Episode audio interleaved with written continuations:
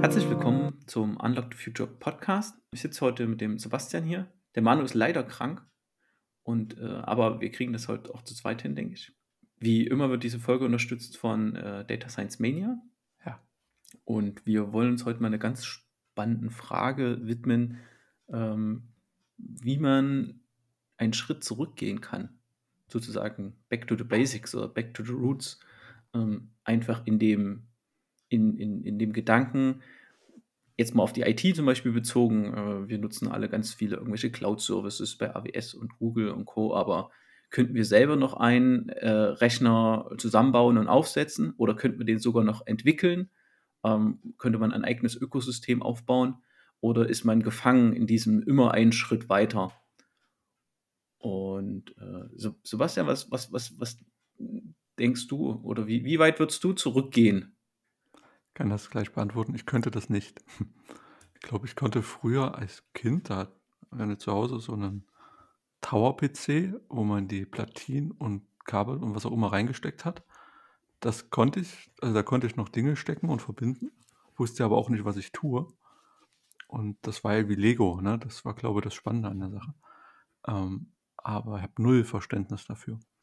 Und es gibt ja die Hardware-Seite, dann gibt es irgendeinen Bereich, das nennt sich dann Maschinensprache, glaube ich, wie das kommuniziert. Und dann kommt dann Betriebssystem und dann kommt irgendwann Programmiersprache, glaube ich. Genau. Und ab ja, ne Programmiersprache kann ich dabei sein. Alles, was da drunter ist, ist IT, das fasse ich nicht an. Und, ähm, aber der Motivationspunkt, warum wir das ja äh, besprechen, ist ja die Sache, wie du eben gesagt hast, wir bauen Technologien auf und gehen damit immer einen Schritt nach vorne, mehr Skalierbarkeit, mehr Leistungsfähigkeit. Und ist das umkehrbar? Ist das zumindest bis zu welchem Grade ist das umkehrbar, wenn man feststellt, äh, die Technologie bringt uns jetzt nicht weiter? Oder es gibt Vendor-Login-Prozesse oder andere Sachen. Beim Beispiel Twitter, wenn ich mein ganzes Marketing auf Twitter aufbaue und dann hat das halt Elon Musk gekauft und ich finde das nicht toll, dass er das gekauft hat, beispielsweise, kann ich dann einen Schritt zurückgehen und habe ich noch eine Alternative zu diesem einen zu diesem einen Ding. Also kann ich diese Infrastruktur als voraussetzen, dass die immer da ist und sich nie ändert. Und äh, du bist ja gerade sehr auf Technik unterwegs ähm, und stellst dir viele Fragen aus der, aus der IT-Sicht. Und da ist das heute unser, unser Thema. Kann man zum Beispiel auch den Schritt zurückgehen? Also wenn man nicht mehr im Kubernetes was deployen will, könnte man das selber noch aufsetzen oder kriegt man, hattet ihr in dem Mastodon-Podcast, kann ich mir dezentral äh, einen ja, was, was aufbauen, einen Server aufbauen, auf dem ein Ding läuft, was ich benötige. Genau, das ist ja gerade die Basisfrage bei Dezentralität. Können die einzelnen äh, Akteure äh, in der Dezentralität äh, Sachen wieder aufbauen? Aber das hast du auch bei ganz vielen anderen Sachen, äh, wo man vielleicht überlegen sollte, ob man einen Schritt zurückgeht. Ne? Gerade war äh, die Tage heiß diskutiert, äh, ob man verbieten sollte, Einfamilienhäuser zu bauen. Mhm. Ne? Weil es halt einfach energetisch Quatsch ist halte ich davon an der Stelle nichts, weil das muss an einer anderen Stelle geregelt werden. Sowas, also sowas Grundlegendes wie Wohnen äh, irgendwie ein, regeln zu wollen, ist einfach Quatsch. Ja, da, da ist ja der Punkt, warum gibt es, also es wird ja so getan, als gäbe es ein Grundrecht auf ein Einfamilienhaus. Und es gibt schon die, die, die, sehr starke Bestrebung und die sehr starke Zersiedelung, dass du feststellst, überall entstehen solche Dinge und es ist gut, das mal zu hinterfragen, ob das denn wirklich notwendig ist und mit welchem Recht man das, das möchte. Also ist schon eine Nein, äh, das, das definitiv ja, aber jetzt, äh, sage ich mal, damit ein Verbot draufzuschlagen, ist natürlich Quatsch. Jetzt müssen wir uns natürlich an der Gegebenheit nicht festreden, aber äh, man könnte ja sagen, okay, was für eine Angst ist denn dahinter? Und wenn da die Angst dahinter ist, naja, wir haben diese Zersiedelung und dann müssen wir auf, auf Fläche viel mehr Steuergelder pro Bürger ausgeben, um da äh, Straßen und und und hinzubringen, dann heißt das vielleicht, okay, ähm, da, da kann man schon, die Leute muss man mehr beteiligen, also es wird einfach teurer. Was ich aber mit dem Thema Back to the Basics meine, ist, wenn ich mir jetzt überlege, okay, ich will wieder eingeschränkter leben, also wir diskutieren das hier immer mal ähm, mit dem, mit dem, ich will im Container, in so einen Container mir umbauen. Das ist so ein Trend aus Amerika, äh, was ja wirklich so Back to Basic ist, ne? Also weniger haben, ist natürlich auch Minimalismus, äh, für viele ist Minimalismus Luxus, das ist ein Tiny Aber, House, oder? Äh, genau, sozusagen okay. ein, ein, Tiny House. Ne? und dass man halt einen kleineren äh, Fußabdruck an der Stelle auch hat, ne? geringere Fläche äh, und kann das auch alles ein bisschen nachhaltiger und günstiger machen. Da ist es halt schon äh, interessant. Äh, es wäre dann schon dieser, ist ja die Frage, ist es ein Schritt zurück? Ich, also es ist im positiven Sinne für mich ein Schritt zurück. Ne? Es ist halt so ein Gegenkonzept. Man sollte vielleicht eher sagen, es ist ein Gegenkonzept, äh, äh, wie sich normales Wohnen entwickelt hat, weil was ist das für eine Option? Baust ein Fertigteilhaus oder ziehst halt in Mietwohnung in ein Mehr Mehrfamilienhaus. Ja, das, und, genau, da müsstest du dein Verhalten ändern und deine Lebensgewohnheiten ändern. Mhm. Da gehen wir mal davon aus, bist du noch jung genug, das schaffst du. Mhm. Und auch flexibel genug. Und jetzt das Übertragen auf den Punkt Technologie. Also Brecht hat mal, glaube ich, in einem Podcast gesagt, den einzigen Fortschritt, von dem er glaubt, den man nicht zurückdrehen kann, ist der technologische Fortschritt. Alles andere ginge, so wie Demokratie und so, arbeitet man ja auch fleißig dran, dass man auch, auch zeigt, dass man da auch Schritte zurückgehen kann. Ähm, aber beim technologischen Fortschritt ist es halt enorm schwierig. Oder das vielleicht auch gar nicht vorstellbar. Und das ist jetzt auch der Punkt. Ähm, wie, viel, wie viel Wissen wird halt immer vorausgesetzt? Und ja, ich, ich kenne das eher aus, aus einem schulischen Kontext oder aus einem universitären Kontext. Ähm, in der Abi-Jahrgangsstufe gab es programmierbare Taschenrechner für die, für die besseren Schulen. Und äh, bei uns wurde das nicht vorausgesetzt, haben wir Geld gespart, das war gut. Und äh, war aber für uns auch die Motivation, oder wir haben uns das vielleicht schön geredet, gesagt, ja, wir müssen halt lernen, wie man das per Hand ausrechnet. Und das halt, finde ich jetzt im Nachhinein total gut, weil das gut für den, für den Kopf war. Und der Vorteil im programmierbaren Rechner ist, du löst halt schwierigere Aufgaben und lernst gleich programmieren. Ist halt die Frage, was will man erreichen in der Situation? Und an der Uni war es dann halt so, meistens waren die Dinger eh verboten, die programmierbaren Rechner. Und wenn die erlaubt waren, haben sie dir eh nicht geholfen. Ähm, und das ist halt die Frage, macht es dann Sinn, irgendwie sowas einzufordern? Und ja, der Punkt, was will man halt sozusagen erreichen und verbaue ich mir da nicht irgendein Grundlagenwissen? Sowas wie logisches Denken, eine Problembetrachtung, eine Problemherleitung, Lösungsherleitung.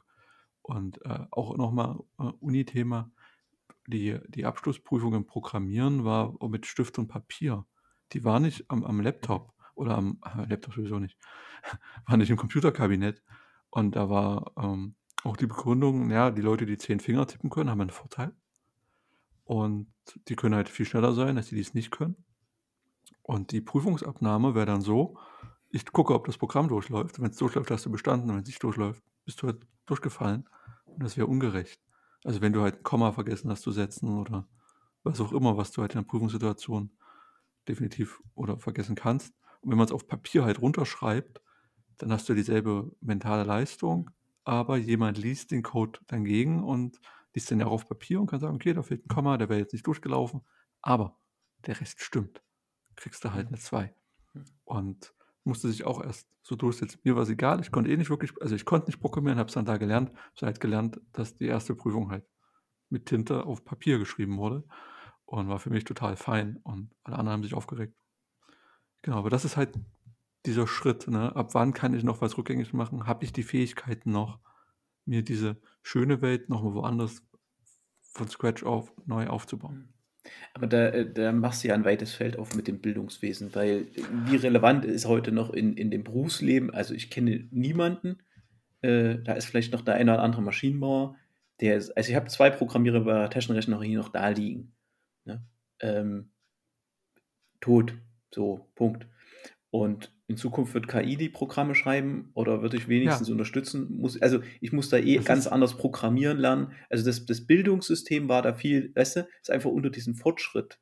Äh, äh, äh das, äh, das ist ja in Ordnung. Meine Frage ist ja jetzt, KI kann das ja erleichtern, so wie, habe ich heute einen Artikel gelesen über ChatGPT, mhm. ähm, dass das die Hausarbeiten revolutionieren wird und ablösen wird. Genau. Ähm, was immer noch eine Aufgabe sein wird, ist ein Problem so zu stellen, dass eine Maschine das lösen kann. Und das kann ja nun mal sein, dass man was modellieren müsste. Dass man das Problem betrachten muss und dass man das übersetzen muss in, eine, in ein Stück weit Formeln. Mhm. Berechnen Sie den Flächeninhalt von einem Viereck. Da müsste man sagen, okay, versteht vielleicht eine Maschine sogar schon, wenn man das so sagt. Aber das könntest du ja auch dann übersetzen, dass das ja eine, ein Produkt von zwei, von Viereck, ja, gut, ähm, gibt verschiedene Vierecken. Aber Das heißt, da würde man über eine Fallunterscheidung reden und diese Vorab-Denkleistung, das Pro Problem zu zerlegen, das Problem zu betrachten aus verschiedenen Sichtweisen, das, denke ich, ist was Menschliches und hat was mit Intelligenz und Kreativität zu tun. Das kriege ich nicht so schnell in der KI rein, vielleicht auch gar nicht. Und diese Fähigkeit, die sollte unbedingt austrainiert werden und geübt werden und auch eingefordert werden. Ja, aber das, was du ja beschreibst, ist ja nur ein Problem der Mensch-Maschine-Interaktion, ne? Also, das, äh, wie das Problem, was ich also dafür ich gehe ja prinzipiell erstmal, du gehst ja prinzipiell erstmal davon aus oder wir gehen jetzt erstmal davon aus, dass ich als Mensch das Problem verstanden habe, was es zu lösen gilt, ne? Also, wir müssen jetzt auch nicht auf diesem Thema, weil das wir Ja machen doch, mal doch, ein du hast jetzt hier den. Federhandschuh hingeschmissen, Okay, ich habe den. Federhandschuh geschrieben. Okay. Aber da da da setzt du ja bei dem bei dem Thema an, äh, dass ich als Mensch ja das Problem durchdrungen haben muss, uns dann ja mehr oder weniger von der Mensch-Maschine-Interaktion abhält. Nehmen wir zum Beispiel aktueller Hype, ne? Chat, äh, Chat äh, GPT ist cool, aber äh, es kommt auch nur so gut raus, was ich da reinschreibe. Ne? Genau, ja. So. Aber was ich hinaus wollte, ist halt, dass diese gerade in dem Bildungs gerade in dem Bildungswesen, äh, dass das halt komplett überrollt wurde. Ich aber trotzdem gut finde, dass man da an der Stelle back to the basics geht.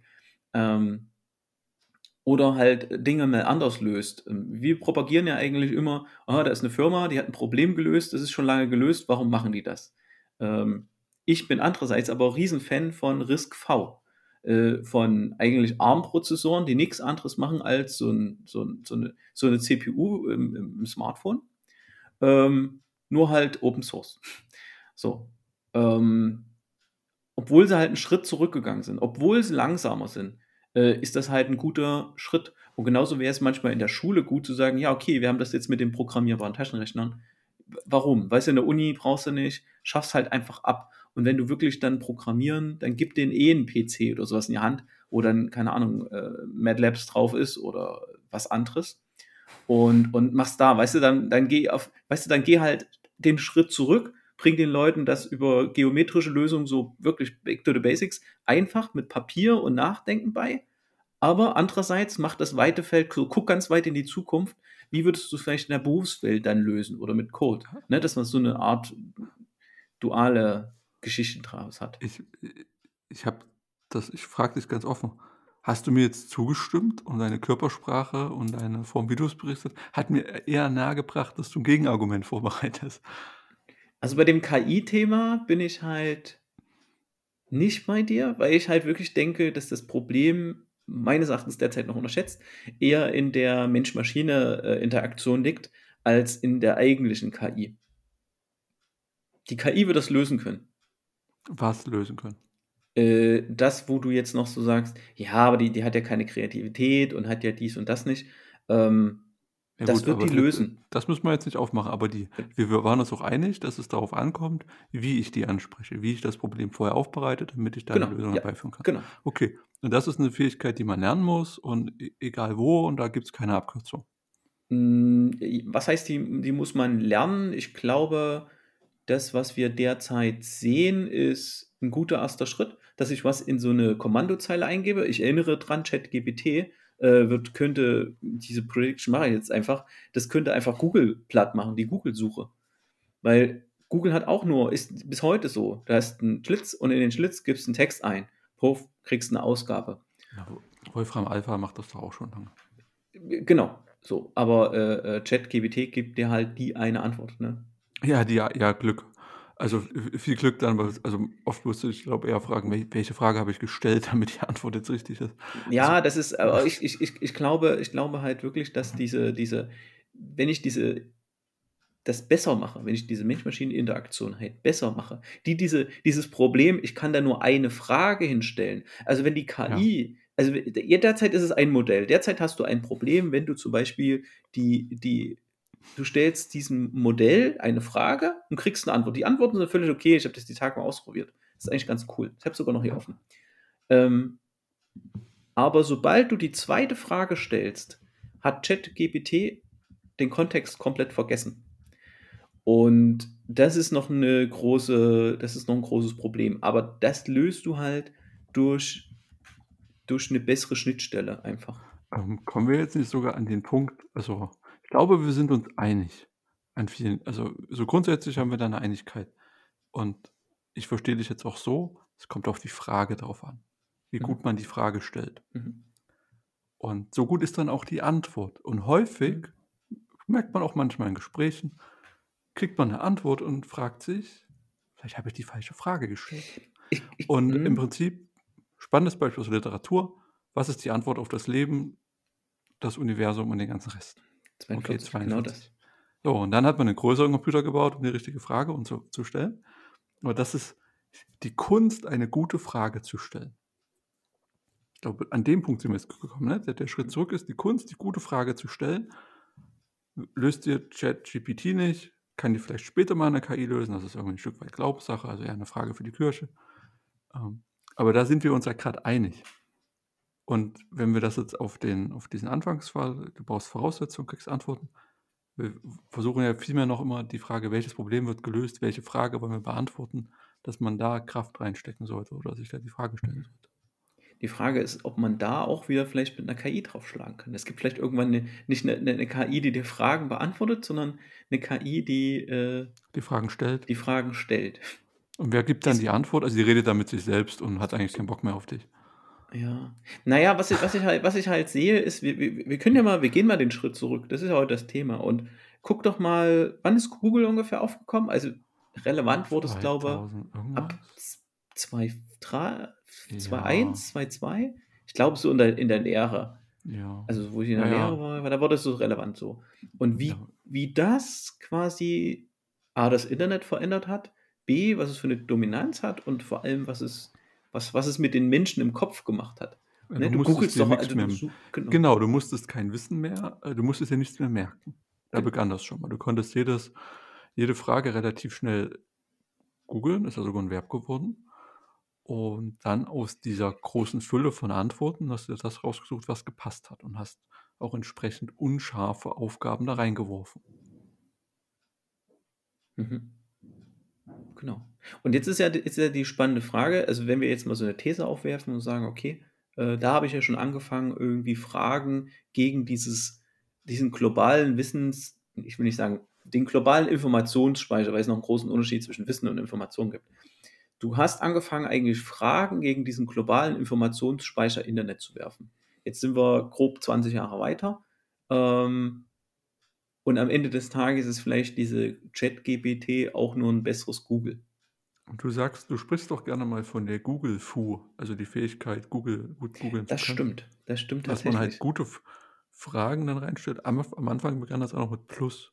Ja, wenn du das wenn das gleichzeitig ist, dann musst du mit Plus verknüpfen und wenn das genauere gab's dann so so, äh, äh, Trick 17 immer. Ja, du musst die Anfrage so und so stellen, dann kriegst du 'ne bessere Antwort. Ja, genau, Das weiß ich noch. Irgendwann ist das komplett weggeflogen und du konntest da Dinge eingeben. Weiß auch nie, ob's gestimmt hat, also, mit den mit der Plusverkettung und so weiter. Und, äh, mittlerweile kannst du ja einfach auch Sätze reinschreiben und kriegst 'ne Genau. Antwort. Ja, ja, Fragen, Sätze. Du kannst Aber auch aber hier immer ist noch die Kunst, 'ne gute Frage zu stellen. Genau. Aber du kannst ja halt dann immer noch 'n 'n, ähm 'n File Doppelpunkt PDF kannst du reinschreiben und dann sucht's dir nur äh, dann filtert's die Suchergebnisse schon mal werden dir nur PDFs angezeigt. Okay, So nie was geht zum Beispiel. Okay. Ähm, da gibt's noch 'n Haufen anderes, aber es ist halt nicht mehr Außerdem, man relevant. sollte sowieso DuckDuck verwenden oder Ecosia oder Äh, genau. Also, anderes, das ne? ist jetzt es gibt nicht nur Google, ne, für alle, Google. die uns zuhören, es gibt nicht nur Google, es gibt auch, äh, DuckDuckGo und und, äh ich weiß gar nicht, ob's noch MetaGer gibt. Das war mal die Suchmaschine der deutscher, äh, Hochschulen. Da Die noch war ganz cool. Hm, ja, die gab's auch noch und und und Lycos mit diesem komischen Hund.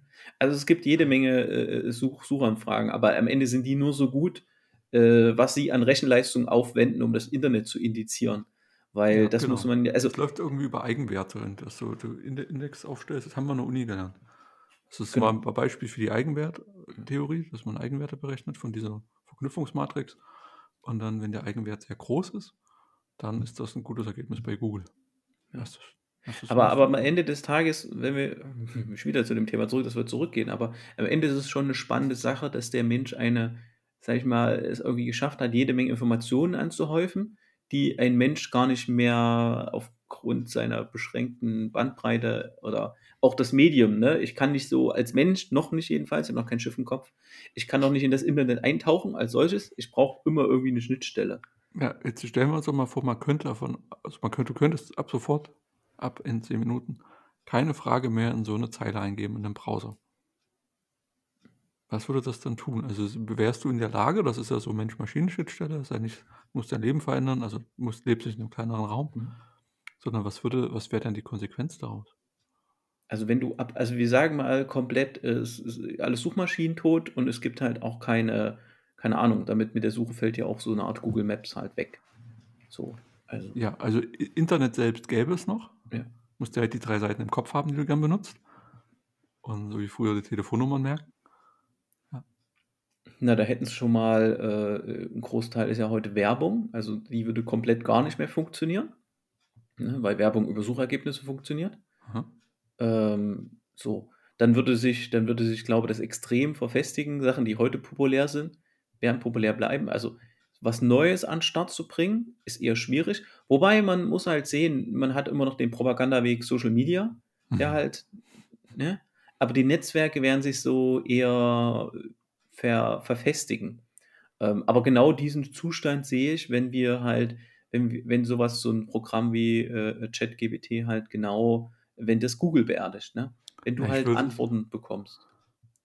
Du hast dann keine Auswahl vermutlich mehr, du kriegst so eine Antwort. Ich glaube, man, du hast ein riesen Vertrauensproblem, weil du diesem Ding vertrauen musst, dass Das sich damit eine Antwort zuwirft. Ähm, und das ist ja nicht wirklich kuratiert. Also in einem Lexikon, da musstest du auch dem Lexikon glauben, was drinsteht, aber das hat noch eine Hm. Glaubwürdigkeit ausgestrahlt, so ein Brockhaus oder, Hm. oder irgendein anderer, Hm. irgendein anderes Ding. Ähm, ich würde jetzt zum Beispiel auf fachlicher Ebene müsste ich viel, müsste ich mir, glaube ich, wieder deutlich mehr merken oder mehr Zeit aufwenden, um Informationen zu verifizieren. Das, das Also man müsste halt mal in, Lexi in dem Lexikon nachschlagen, wie Ja. das denn so gemeint war und ob das stimmt. Ähm, ja, aber ich denke, möglich wäre das. Würde vielleicht auch ein Stück weit Tempo rausnehmen aus vielen Sachen. Ja.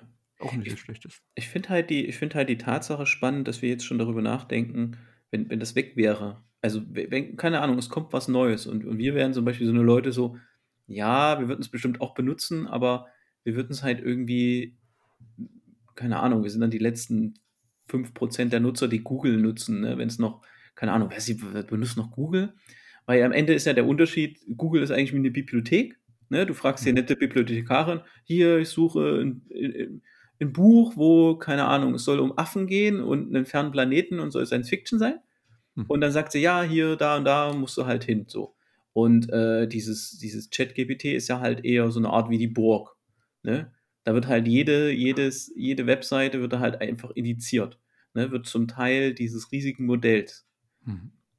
um dann halt Antworten zu liefern. Die Frage ist ja auch, äh, äh, die Informationen, die da gezogen worden sind, es gibt gar kein Recht, was das abbildet. Also so Ur Urheberrecht.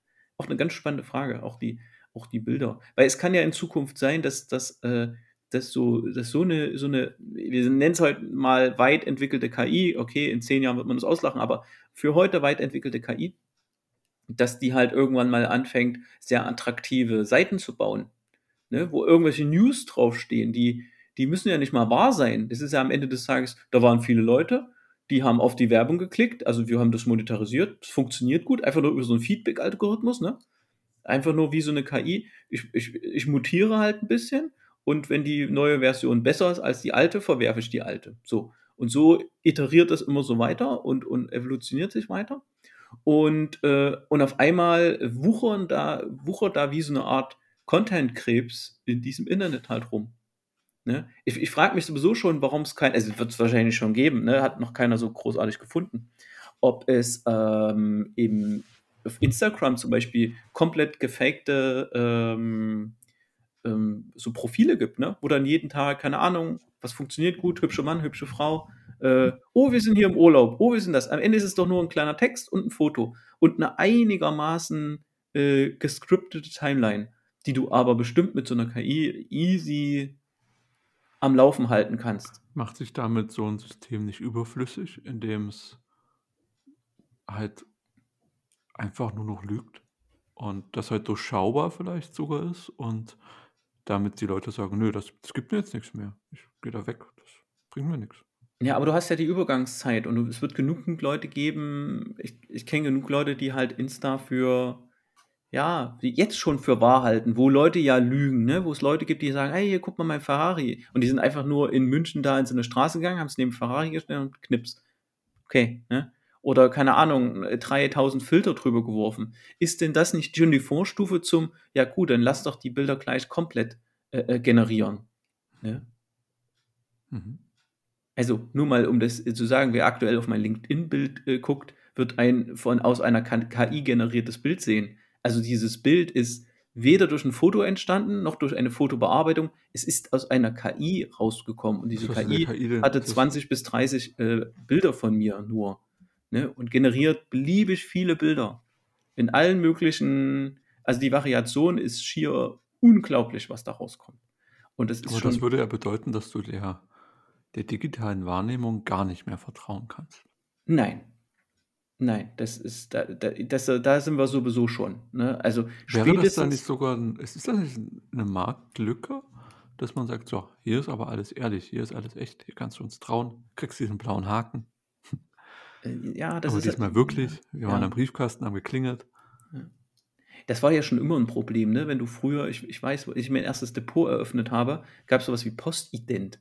Ja, gibt's da immer noch. g gibt's immer noch, ne? Da musstest du und ich glaube, es es könnte durchaus sein, dass solche Stellen, ähm, wesentlich wichtiger halt werden, äh, um den Sachen zu vertrauen, dass man sich irgendwo melden muss, irgendwie verifizieren muss, irgendwelche und da sind wir dann das haben wir ja auch schon mal postuliert, dass die digitale Identität halt wesentlich wichtiger wird. Da werden wir im nächsten Jahr 'n Podcast zu aufnehmen.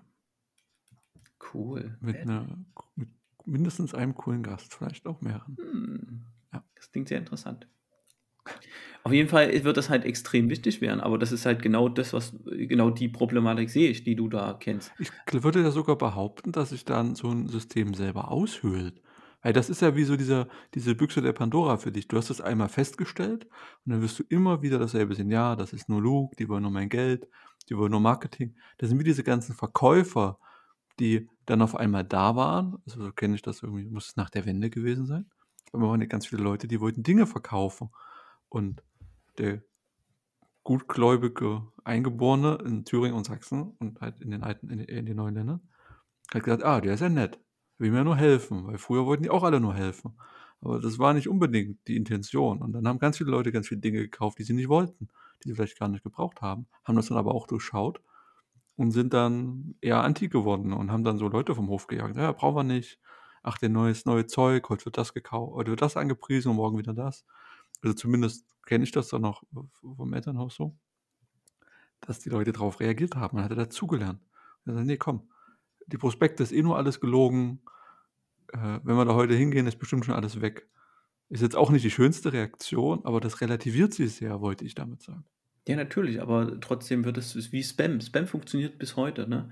Und wenn die KI halt einfach nur 'n paar Trottel findet aber du wirst diese Übergangszeit haben, dass du dass Leute drauf reinfallen. Guck mal, wir wir sind völlig fein damit an der Stelle, dass wir sagen: „Ja, Bildmanipulation, okay, Deepfake gibt's, okay.“ Äh, auch diese Bildgenerierung, ne? Da gehe ich irgendwie mit 'm Bild hin. Ich als Mensch stoße da was an. Aber jetzt sind wir ja mit der ChatGPT oder alles, was danach nachkommt, also alle ähnlich komplexen Anwendungen dann sind wir dabei, dass dieses Ding ja seine eigenen eigenen Feedbackschleifen baut. Und wir wissen selber, was für 'ne Dynamik Sachen äh, annehmen können, die immer iterativ Schleifen durchlaufen. Und wenn ich die noch äh, äh, mit 'ner Maschine habe, also das maschinell mache, heißt die Zahl der Iterationen immer weiter hochschraube, ne?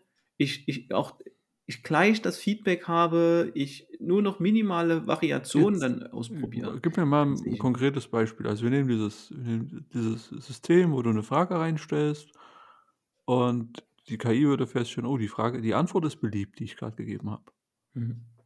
Und das wäre das Feedback? Ne, äh, äh, mal weg von diesem ChatGPT, aber stellen wir mal vor, guck mal, jetzt derzeit habe ich das Problem mit LinkedIn. Ich versuche rauszufinden, wie ungefähr der Algorithmus funktioniert, ne? Heißt, Dann solltest du mehr welches posten, Thema du solltest unbedingt mehr Datenbasis schaffen. Ja, so. genau, ja, genau. Na, gen also, am Ende des Tages ist halt okay, welche welche Themen, äh, werden viel angeguckt Hast du mal welche... ChatGPT gefragt, wie der Algorithmus ist? Nee, sollte ich vielleicht mal machen. Ne? und, und, weißt du, und so ein und ChatGPT würdest du auf so ein Problem loslassen. Ne? Jetzt wieder, wieder das Inter Interaktionsproblem, ne? wie kriege ich es dahin? Ähm, aber ich könnte dir sagen, hier äh, generiere Inhalte, Kontext halt LinkedIn, ne, da musst du vorher ein paar Sachen festlegen und dann äh, optimiere danach äh, dein, dein, dein Modell. Also du wirst natürlich mehrere Modelle haben. Ne? Eins kümmert sich um die Optimierung, das eine erstellt den Content und dann iteriert das halt wochenlang dadurch und findet raus, 24 Stunden am Tag, welcher Inhalt auf dieser Plattform gut läuft. Ja, Katzenfotos. Am Ende wird es das sein. Am Ende, im, im, im Businessanzug. Genau, genau. Jetzt ist, natürlich, jetzt ist natürlich die Frage, jetzt wirst du sagen, ja gut, Stefan, das ist halt nett, hast du eine Million Posts drauf, das verhält sich nicht mehr wie ein Mensch. Ähm, also würde die KI als nächstes anfangen, okay, dann erzeuge ich mir halt 100.000 Avatare oder Bots, sind ja dann eine Art Chatbots, und mache dann halt ABCD bis 1000 Testing was gut funktioniert, dann können die, fangen die an, sich untereinander zu unterhalten. Und das ist ja nur eine relativ einfache Anwendung. Ne? Und am Ende ist ja das Ziel, äh, äh, was ist am Ende das Ziel? Einen reichweitenstarken Account aufzubauen, der dann verkauft werden kann. Das ist alles daraus entstanden, dass du dieser KI gesagt hast, finde mal raus, welche Posts gut laufen. Genau, also ich habe optimiere in, dich dann. Genau, Genau, also du, du, äh, generiere, äh, generiere, keine Ahnung, mach erstmal eine Themenliste. Also du wirst natürlich, was vielleicht noch von einem Mensch kommt, ist, erzähl, erzeuge mir erstmal, da hast du auch ein Modell dafür, erzeuge mir 100.000 Personas, ne, weil das muss ja schon diese Persona, die da ist, die Persona hat eine fiktive Ausbildung und und und. Dann, äh, dann schreibst du dieser Persona entsprechende Stärken zu und einen Beruf und bla. Darüber ergibt sich eine, eine, eine Liste an Themen. Aus der Liste von Themen äh, kann dann dieses Modell generierten Text, vielleicht sogar auch noch ein Bild, poste das. So. Und dann fängt es halt an, diese Themen einfach zu, die Themen zu variieren, die Stimmlage, also zum Beispiel bei Neuroflash kannst du Texte generieren lassen und gibst dann halt an, was die für eine Farbe haben sollen, also quasi, ne, streng, äh, nett, bla bla bla. Und dann fängst du halt einfach an, Millionen von Posts zu äh, da reinzuhauen und die Metriken liest du halt aus und nutzt sie halt für die Optimierung. Ich glaube, du unterschätzt gerade völlig deine Intelligenz. Also wie viel Intelligenz in diesem Vorgehen und in diesem Gedanken, wie viel Erfahrungswissen da drin steckt. Das schreibst du gerade alles so ad hoc irgendeiner KI zu, die davon sicherlich noch sehr, sehr lange entfernt ist. Und äh, genau, das ist, ist ganz amüsant zu sehen. Das, also das, das Schöne oder das Schöne oder was, was mich eigentlich derzeit so positiv an der Stelle stimmt, weiß, wo, also ich bin so bei Themen immer in Begeisterung, bis sie dann, dann erleben die einen Hype und nach dem Hype ist so erstmal alles ne, doof eigentlich dieser klassische Hype-Cycle. Ne? Ich nehme immer so die, die linke Hälfte vom Hype-Cycle mit, springe dann halt ab, weil es mich langweilt und dann am Peak interessiert es mich meistens schon gar nicht mehr. Und da fragen einen dann die Leute und sagen so, ja gut, okay, das war vor zwei Jahren mal interessant. Aber das Interessante ist ja, dass wir so jetzt haben, zum Beispiel ChatGPT. Okay, ihr habt das größte äh, äh, äh Modul-Sprach-Ding äh, habt, ihr, habt ihr dahingestellt und äh, das kann halt jetzt Texte generieren. Okay. Dann ist irgendwie noch eine dritte Firma, die können halt Bilder manipulieren. Und noch eine dritte Firma, die kann komplett neue Bilder generieren. Ähm, aber die sind ja noch nicht verschaltet. Das, was unseren Kopf ja ausmacht, sind ja nicht diese einzelnen kleinen Teile, die sie Sachen gut merken können und bla bla bla, sondern ist ja die Verschaltung davon. Das macht uns ja, macht uns ja intelligent. Ne? Das macht ja eigentlich auch den, den, den Menschen aus. Nur ob man das gut äh, äh hinbekommt, und das in dieser, dieser großen Gleichzeitigkeit sehe ich in 50 Jahren, 100 Jahren, wenn, wenn überhaupt. Aber das ist halt kein, aber da glaube ich, da hat die Menschheit gar kein, da haben sie schon wieder was Neues gefunden. Weißt du, so technisches Streben äh, äh, erreicht ja meistens nie dieses Extrem. Ne? Also, was hätte der Mensch für einen Vorteil, eine menschenähnliche Intelligenz zu schaffen? Ne? Da würden wir uns ja, keine Ahnung, über, überbewerten und das wäre auch dumm eigentlich. Wenn wir wirklich davon, wenn wir wirklich davon ausgehen, dass eine KI äh, die uns dienen soll, äh, dass wir mit der weiterkommen sollen als ohne sie, dann, dann keine Ahnung, dann lasse ich sie doch nicht auf dem Level von einem Menschen oder, oder gebe ihr die Sachen, die ein Mensch gut kann. Weißt du, was ich meine? Nein. Es ist, es ist halt wie dieses, dieses, du hast ganz viele Künstler, ganz viele Maler und jetzt habe ich eine KI, die Bilder generiert. Das ist ganz witzig. Okay, hat in der breiten Masse ist es aber totaler Käse, weil du kannst es nicht monetarisieren und es macht auch, es macht die Bilder halt auch nicht aus. Ne? Also die, das stirbt quasi selber. Ne? Ja. Also es wird natürlich ganz viele Leute geben, die das trotzdem nutzen in einer lustigen App und hier und da, aber dann kommt der nächste neue Scheiß und es ist noch nicht so, es ist noch nicht so relevant. Ne? Aber andererseits muss man sagen, äh, gerade bei dem Industrie 4.0 Thema ist das halt die Verschaltung von solchen Funktionalitäten, dass halt so digitale, datengetriebene Datenwertschöpfungsketten, äh, die machen genau das. Also die sind, also die, die, die wollen halt genau dahin gehen. Ja, nur mit anderen Themen. Ja, natürlich wollen die mit anderen Themen. Es ist, genau, es ist, genau, es ist viel gerichteter am, am Ende genau. des Tages. Es ist nicht weniger, nicht weniger kompliziert, ja. aber es ist doch, doch ein anderer Raum, wo es, wo sich das ja. bewegt. Aber spannend, spannend wird dann halt schon so sein, gerade wenn wir in dem Bereich halt diese Schritte machen, ähm, wenn ich dann halt den Schritt zurück machen will, ne? mal wieder von dem Gedanken, den wir anfangs hatten, dass ich hatte, bevor wir hier äh, angefangen haben mit der Aufnahme, kurz ein Beispiel genannt, dass ähm, ich hatte einen interessanten Bericht gesehen äh, über eine Laser-Sinter-Maschine, kostet über 100.000 Euro, ähm, kann aus Titanpulver, haben die halt Griffe für Messer hergestellt. Coole Sache, so ein Messer kostet richtig Kohle und die können halt einen sehr, sehr leichten Griff herstellen, der mit einer Wandstärke von 1 mm noch Platz für Zeug bietet. Also, und das aus Titan, rostet nicht, unzerstörbar, klar. So weit, so gut. Äh, irgendwann hatten sie es halt mal den Schwenk auf, den, auf diese Bedienfläche und den PC, der das Ganze steuert, und es war halt Windows 7. So. Hm. Ist natürlich, äh, ist, ist natürlich blöd. Da kam natürlich das zu tragen, was man ganz oft sieht, dass wir verschiedene ähm, wie soll man sagen, äh, Lebenszyklen einfach haben. Ne? So eine Maschine wird entwickelt, gebaut, 10, 15, 20 Jahre sind da keine Zeit. So, und natürlich ist irgendwann in, in der Zeit ist mal Windows 7 da drauf gekommen, äh, wo diese Software drauf läuft. Und äh, ist natürlich eine sehr ungünstige Überschneidung. Ne? In dem Beispiel, wo wir vor uns diskutiert haben, ging es eher darum, äh, ob man denn da nicht irgendwie auf Linux setzt oder ob man das nicht mehr irgendwie innovativer machen kann. Aber jetzt in dem, was wir gerade diskutieren, ist es ja eher zu fragen, naja, wenn ich weiß, dass ich eine Maschine für 10 oder 20 Jahre baue, warum gehe ich da nicht den Schritt zurück und äh, konstruiere das alles ein bisschen einfacher, ähm, verliere vielleicht ein paar Funktionalitäten, aber bin ich so abhängig von so etwas schnelleren Hype-Cycles. Ne? Es kann ja auch zum Beispiel sein, dass ich mich, dass es ganz viele Firmen gerade gibt, die sich extrem abhängig machen von KI, von Blockchain, von, von Technologien, die gerade einen Hype erfahren, äh, von Cloud. Ne? Cloud ist, ist okay, wird aber alles auch seine Zeit haben. Und, ähm, und machen sich davon abhängig und, und haben, haben dann irgendwann weder den, die Chance, nach vorne zu gehen, aus welchen Gründen auch immer, aber haben auch nicht den, die Chance, zurückzugehen. Beides finde ich ähm, sehr gefährlich und dann hängen die irgendwo im Status quo fest. Weißt du, was ich meine, Sebastian? Ja. ja. Das sehe ich als sehr, sehr, sehr gefährlich an, muss ich sagen. Wenn du, ja. wenn du weder nach vorne noch nach, nach hinten gehen kannst. Bist du gefesselt und bist ausgeliefert und musst halt, ja. also ohnmächtig sogar, ne? kannst nichts tun. Und äh, ja, darum ging es uns ja gerade. Gibt es Wege, das zu vermeiden? Ähm, oder, oder nicht? Oder sollte man das vielleicht nicht immer ins Kalkül ziehen? Was tun wir, wenn dieser Schritt nicht funktioniert? Wenn diese Lösung nicht funktioniert?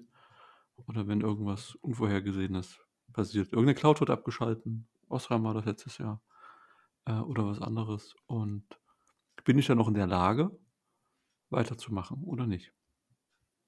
Wichtiger Punkt. Ja, das ist auf jeden Fall, jetzt sind wir sehr wild durch das Thema gegangen und so richtige Lösungen haben wir für das Thema halt noch nicht. Ja, ich, ich habe sehr viel über deine Sichtweise auf KI ja. äh, gelernt und äh, da vielen Dank und es ist schön, dich so positiv auch mal im Podcast äh, nochmal zu erleben, selbst wenn es um so dystopische Themen geht. Da machen wir nochmal einen extra Podcast drüber über KI. Aber das nächste Mal. Stefan, danke dir. Vielen Dank.